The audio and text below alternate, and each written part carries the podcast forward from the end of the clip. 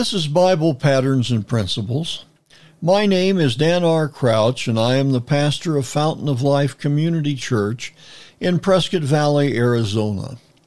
We are a classic Pentecostal church that believes the Bible is the only true Word of God and that salvation only comes through the person of God's Son, Jesus Christ.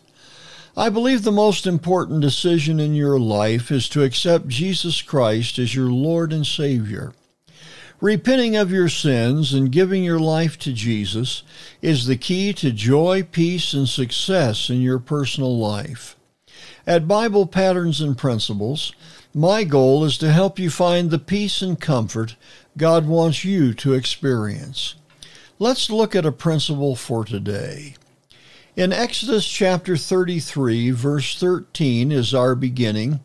Now therefore I pray thee, if I have found grace in thy sight, show me now thy way, that I may know thee, that I may find grace in thy sight, and consider that this nation is thy people.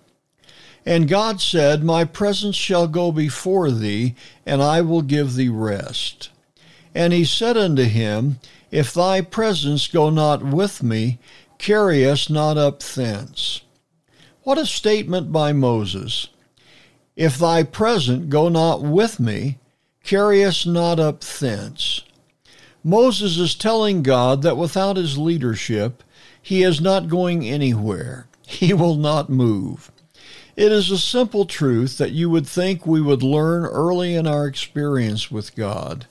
But how often do we move ahead with our spectacular ideas and plans without asking God for His guidance and leadership? We simply do not ask if He is going with us. Moses was not going to move if God wasn't going. And we need to make similar statements as we talk to God. Let us learn that our safety is in His presence. We must not move ahead without Him. God has made us a people of free will. He will not stop us if we plunge ahead of Him in our own ideas and efforts. It is then that we often fail. Before you attempt new things in your life, seek God and see if it is in His plan. If He goes with us, we will overcome.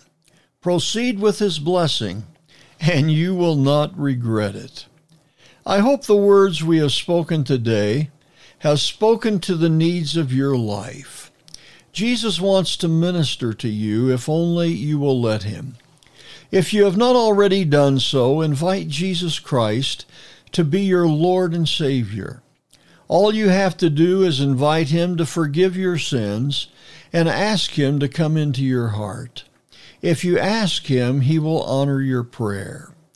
This has been Bible Patterns and Principles. My name is Dan R. Crouch, sharing another Bible truth to strengthen your daily Christian life. Please let us know if you are enjoying these brief teachings from the Word of God or if you have a prayer request. You can write to us at Bible Patterns and Principles at gmail.com. We would very much enjoy your comments and would feel very privileged to pray with you concerning the needs of your life.